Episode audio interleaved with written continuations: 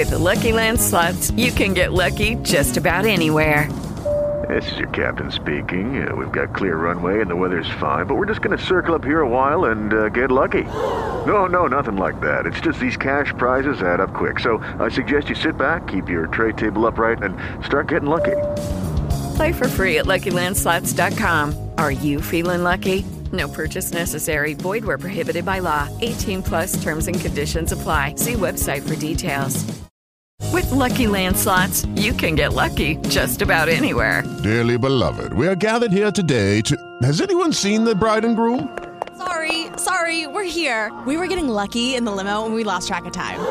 No, Lucky Land Casino, with cash prizes that add up quicker than a guest registry. In that case, I pronounce you lucky. Play for free at LuckyLandSlots.com. Daily bonuses are waiting. No purchase necessary. Void where prohibited by law. 18 plus. Terms and conditions apply. See website for details. Tandere Cup, ragazzi, ovvero la puntata domenicale dedicata alle news più importanti della settimana e anche alle news più commentate, quindi degli approfondimenti su anche quali sono le vostre opinioni. Quindi, cominciamo.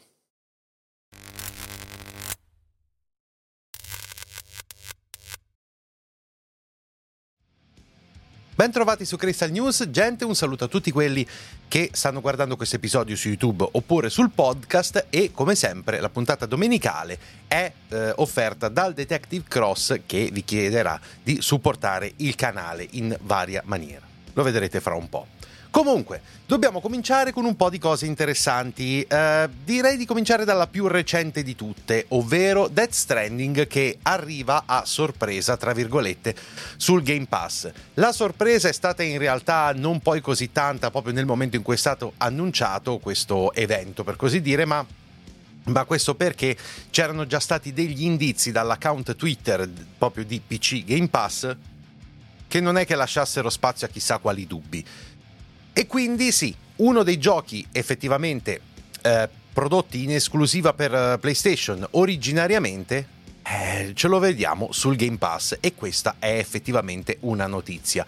Però quando l'abbiamo data la notizia, io a dire la verità ve l'avevo già detto che va presa un po' con le pinze questa cosa, cioè è effettivamente una cosa che si merita una discussione perché dopo tutto un gioco che è nato come esclusiva PlayStation per un periodo, certo è già arrivato da un bel po' eh, su PC, arriva però a distanza di tempo, questo sicuramente, su Game Pass ed è eh, perlomeno che io mi ricordi praticamente un uh, unicum o perlomeno un unicum per un gioco così grande. E quindi è senza dubbio una cosa rilevante perché o non è mai capitato oppure è capitato in maniera estremamente rara che un gioco prodotto da Sony arrivasse su, sul, non tanto sul, sull'ecosistema Microsoft perché quello già ce ne sono tanti in realtà di giochi ma che arrivasse proprio su, sul Game Pass cioè sull'abbonamento di casa Microsoft è effettivamente un punto di svolta da un lato però però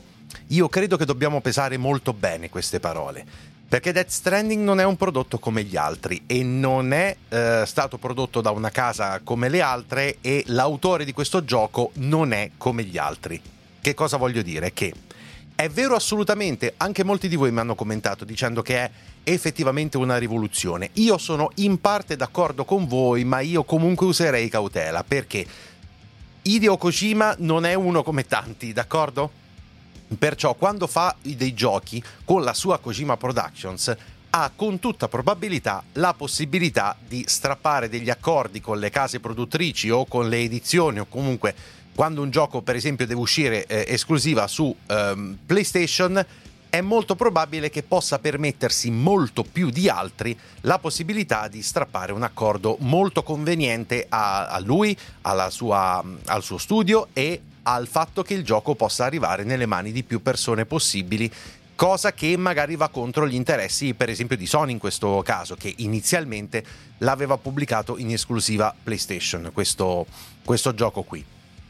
Quindi vuoi o non vuoi ragazzi si tratta di un prodotto particolare si tratta di una realtà molto particolare stiamo parlando di uno dei più grandi autori videoludici viventi al momento quindi da questo dedurre che è in atto un'assoluta rivoluzione, onestamente no ragazzi. è sicuramente una cosa rilevante, ma credo che vada ridimensionata tra le eccezioni, non certo il principio di quello che diventerà una regola. D'accordo? Per il resto, gente, abbiamo visto che Sony in realtà nell'ultimo periodo si è aperta molto anche a tante altre realtà. Pensate al nuovo approccio nei confronti dei prodotti su PC. Non serviva mica Death Stranding per capire che ora i giochi Sony arrivano su PC molto più di frequente, giusto? Perciò, se vogliamo, è un mattoncino in più, assolutamente io non sto negando che lo sia, però è un mattoncino di Hideo Kojima questo qui, eh, quindi io aspetterei altri giochi un po' più, se vogliamo, standard, per parlare veramente di una cosa che inizia a ripetersi. Quando dovesse succedere faremo questo discorso. Per adesso consideriamola una sorta eh, di, di, boh, insomma, di pecora nera, ecco. Recentemente abbiamo parlato anche di un'altra cosa interessante, perché pare proprio che ci siano molti indizi che suggeriscono l'arrivo a breve, finalmente, di Prince of Persia Remake. Quel progetto che quando è stato mostrato, cioè il remake dell'originale Prince of Persia Le sabbie del tempo, che quando però è stato mostrato i giocatori decisamente hanno reagito maluccio. Come mai hanno reagito maluccio? Perché di tutta evidenza si trattava di un prodotto offerto con una qualità grafica e un passo avanti tecnico e artistico che non soddisfaceva abbastanza. Sembrava di trovarsi di fronte, come sensazione intendo, non dal punto di vista tecnico, a una remastered, perché lo stacco non sembrava sufficiente, non sembrava davvero soddisfacente. Adesso, a quanto pare, ragazzi, questo momento di uscita, almeno stando ai rumor, può darsi che si stia avvicinando. Ok? Ne abbiamo parlato nelle news nell'ultima, eh, nell'ultima settimana e io già avevo introdotto questo discorso. Ora stiamo parlando di un prodotto Ubisoft. Sapete bene che nell'ultimo periodo soprattutto abbiamo parlato piuttosto maluccio di Ubisoft come un'azienda che sta puntualmente fallendo nell'offrire dei prodotti che fossero davvero importanti, memorabili, che ti lasciano qualcosa di veramente figo addosso dopo averli giocati. Cioè dei prodotti con un pesante successo e con un segno lasciato nel mondo videoludico. Onestamente, tanti prodotti hanno fallito e, oltretutto, il prodotto che sta per uscire, ovvero Skull and Bones, dopo tutti i rimaneggiamenti, con tutta probabilità, cioè la maggior parte delle persone pensano che fallirà male, male, male. Eh, penso che siano praticamente quasi tutti, ok? E devo dire che sto cominciando a pensarlo anch'io, anche se ero molto più possibilista all'inizio, forse per illudermi, non lo so, qualcosa del genere. Comunque. Il discorso che voglio farvi riguardo a Prince of Persia Remake è un po' al di là del prodotto in sé, o meglio, perché il prodotto in sé ha avuto un certo percorso. È il frutto, prima di tutto, di un franchise Prince of Persia che non si vede da un bel po' di tempo, ma che è nel cuore di moltissime persone, ok? E quindi è questo il motivo per cui hanno voluto fare un remake. Con lo stesso ragionamento per cui si fanno tanti altri remake e non ci sorprendiamo di questo, no? Ce ne sono una marea che stanno venendo rifatti. Uno, per esempio, sta per uscire a breve, pensate, un remake di un gioco uscito pochi anni fa, sto parlando di The Last of Us, il, il primo, quindi figuratevi se non potrebbero, cioè se non è concepibile tecnicamente un remake di Prince of Persia. Certo che lo è, va benissimo. Però, però e quando è stato fatto, eh, cioè quando è stato mostrato, si è capito che qualcosa eh, era andato storto e sembrava non fatto sufficientemente bene. E quindi a sto giro, a differenza di altri progetti, Ubisoft in pratica sa in anticipo che i giocatori un certo standard del prodotto non lo vogliono. Capite che cosa intendo? anche se il gioco in realtà non è stato mostrato più di tanto lato gameplay, solo alcuni sprazzi all'interno del trailer di presentazione, eh, tutti quanti con un semplice colpo d'occhio abbiamo capito che mh, onestamente è un po' bruttino. Ubisoft quindi sa, lo sa bene e lo sa da tempo, fin dal giorno famigerato della presentazione di quel trailer, che questo standard qui che Ubisoft aveva intenzione di dare al gioco non va bene, ci vuole parecchio di più di standard e infatti oltretutto ha cambiato studio di sviluppo. Eh, studio interno di Ubisoft l'hanno dato a gente che ha un po' più, eh, come dire, come dicono a Oxford, i coglioni che gli fumano, d'accordo? cioè gente più capace che è in grado di fare bene eh, un lavoro del genere, d'accordo? Beh, ecco, però, però, però, siccome Ubisoft nell'ultimo periodo ha deluso così tanto, è ovvio che moltissime persone sono molto titubanti di, di fronte a questo gioco, però non è la stessa cosa di Skull Bones. Perché? Perché Skull Bones, nonostante tutti i casini, eh, dobbiamo ancora vederlo. Uno. Due, è una nuova IP, quindi in realtà c'è un qualcosa da fare, cioè c'è un qualcosa da esplorare, una nuova strada per Ubisoft. Tre, effettivamente fa parte di un, di un qualcosa che era stato ispirato da Assassin's Creed, quindi una base esiste ed è stato rimaneggiato più volte. Questo però è stato rimaneggiato più volte internamente. Questo Prince of Persia qui, invece, non è una nuova IP. Il Prince of Persia originale si sa bene com'è. C'è una fanbase. È stato presentato il trailer e quel standard qualitativo i giocatori non lo vogliono, quindi Ubisoft sa che deve fare meglio e non è difficile capire di che si tratta quando i giocatori chiedono di fare meglio ed è un gioco che ha avuto possibilità di essere rifatto non, in, non, solo internamente, è proprio cambiato lo studio e con il feedback, anche se un po' indiretto, se vogliamo, brutale, eh, se, eh, dei giocatori. È una situazione diversa. E quindi io vi dico, se Ubisoft canna anche questo, io non so proprio che dire. Cioè, questo è un gioco che io non credo che un'azienda, diciamo, importante come Ubisoft possa cannare. Perché, maledizione, non ci vuole molto a capire quello che i giocatori vogliono e si tratta di un remake.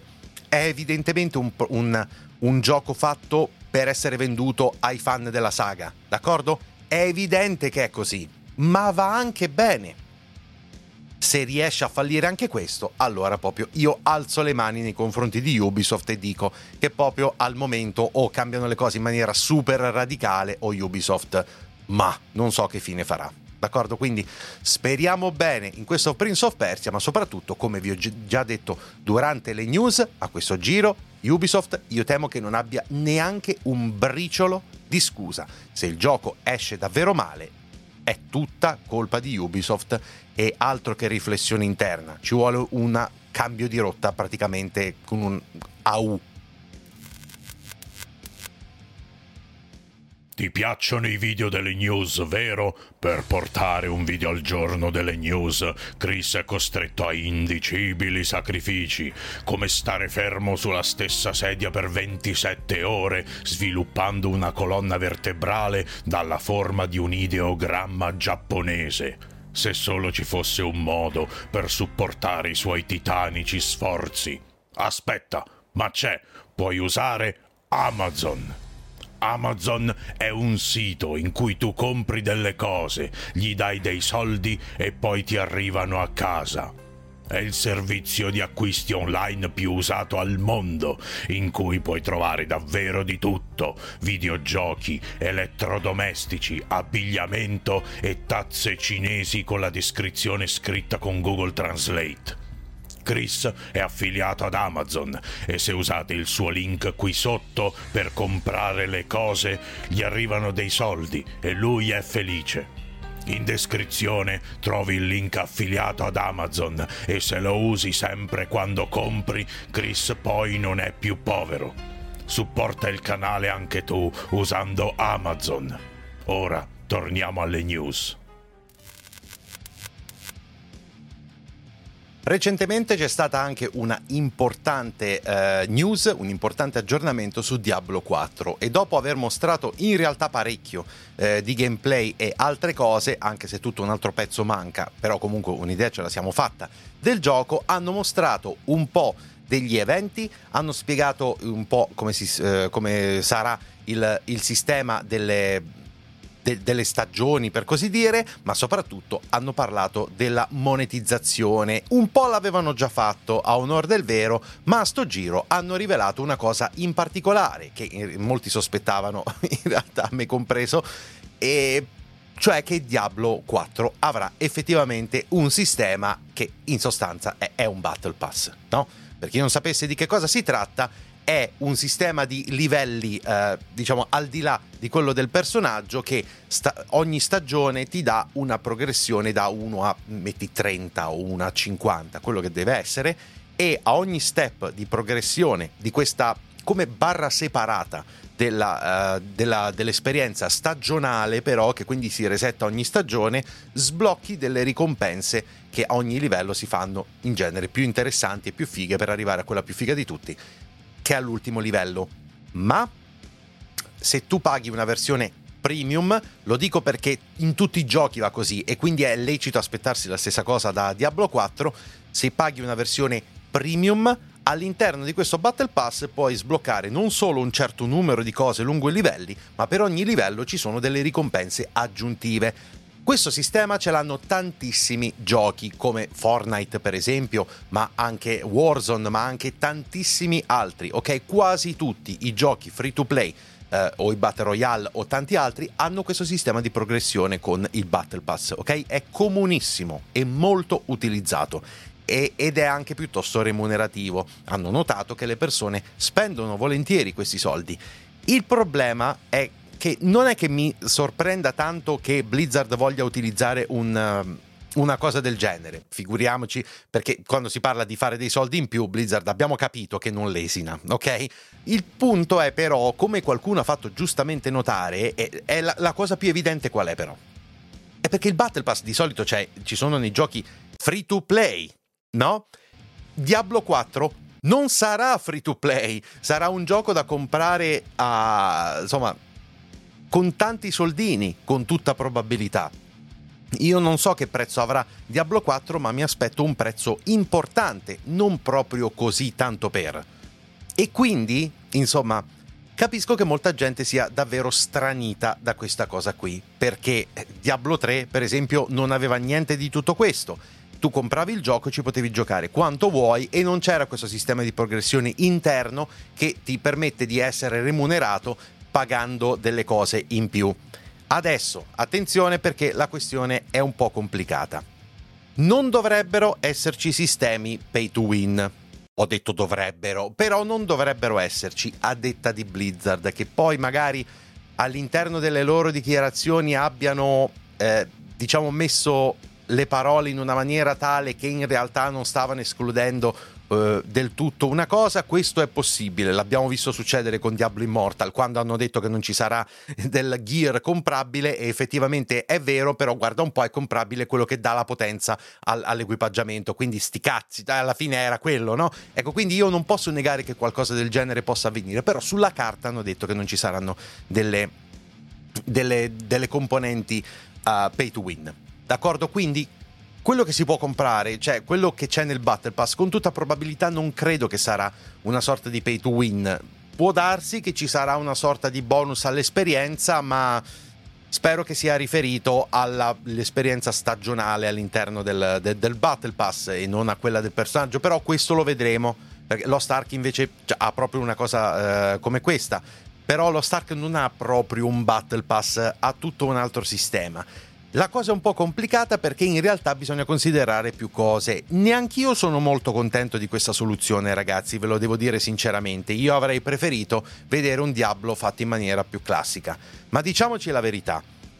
Io, queste cose da Blizzard non le vedremo mai più.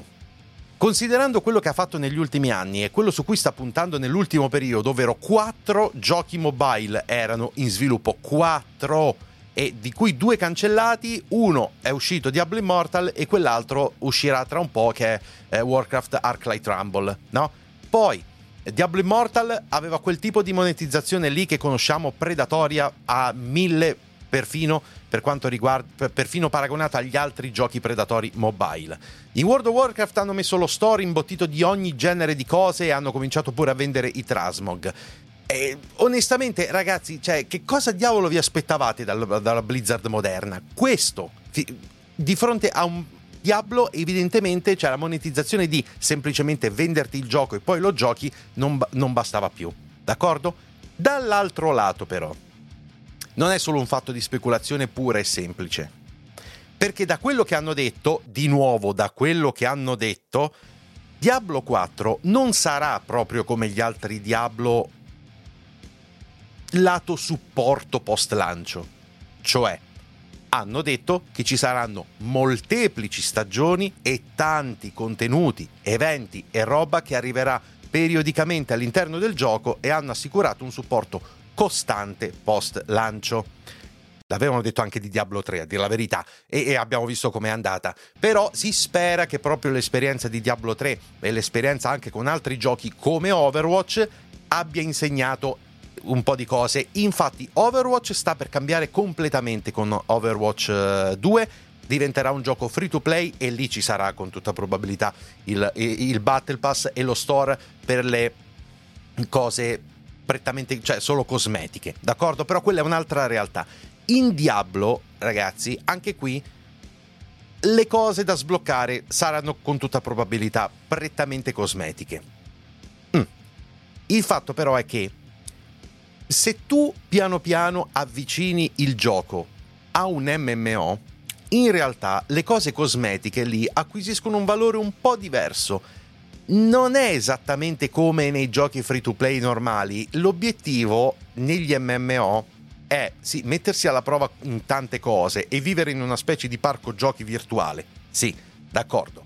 Però collezionare, cioè prendere dei collezionabili e dei collezionabili estetici del, delle skin e delle altre cose tramite Trasmog o roba del genere è in realtà uno degli obiettivi dell'MMO, è una delle cose che i giocatori fanno di più. Si potrebbe dire che per certi perfino il mount farming, i WoW o eh, completare tutte quante, raccogliere tutti gli oggetti, eccetera, e t- trovare certe cose, sia quello il vero endgame per molte persone. E quindi in realtà quando si dice tu compri sullo store so- cose che sono soltanto estetiche, non cambiano il valore del gioco, quindi in realtà non conta niente, è ok, bisogna vedere un po' che cosa faranno veramente con Diablo 4. Ed è qui che arriva il mio punto, ragazzi.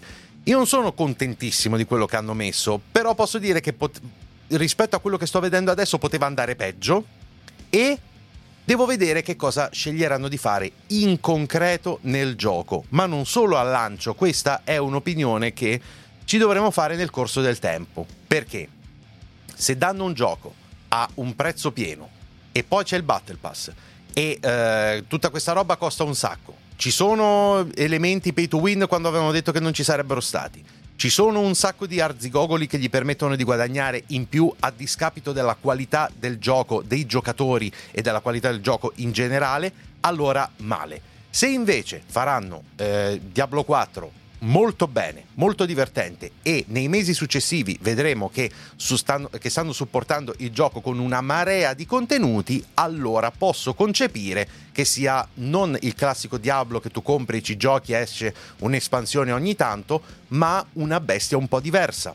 E se, se faranno un supporto costante e continuo al gioco, quello in qualche maniera lo devi pur remunerare.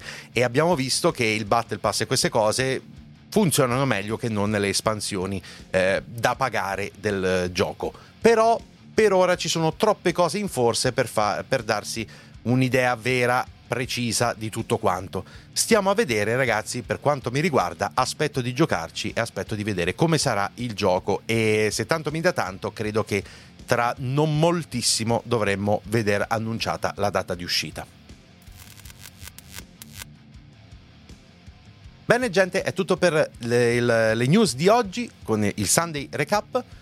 Eh, noi ci vediamo domani ovviamente con le news normali, grazie mille per aver visto questo episodio e come sempre mi raccomando iscrivetevi al canale se ancora non l'avete fatto, iscrivetevi anche al secondo canale e seguitemi su Twitch, lasciate un bel like a questo video se vi è piaciuto e qui sotto in descrizione trovate come sempre tutti i link ai miei social e community come Instagram e Telegram, tutti i link per supportare il canale tra cui i link affiliati ad Amazon, Instant Gaming o il link a Patreon per supportare il mio lavoro e il format delle news, infine anche il link alla playlist con tutte quante le Crystal News che escono ogni giorno alle 7 su YouTube e sul podcast. A domani ragazzi.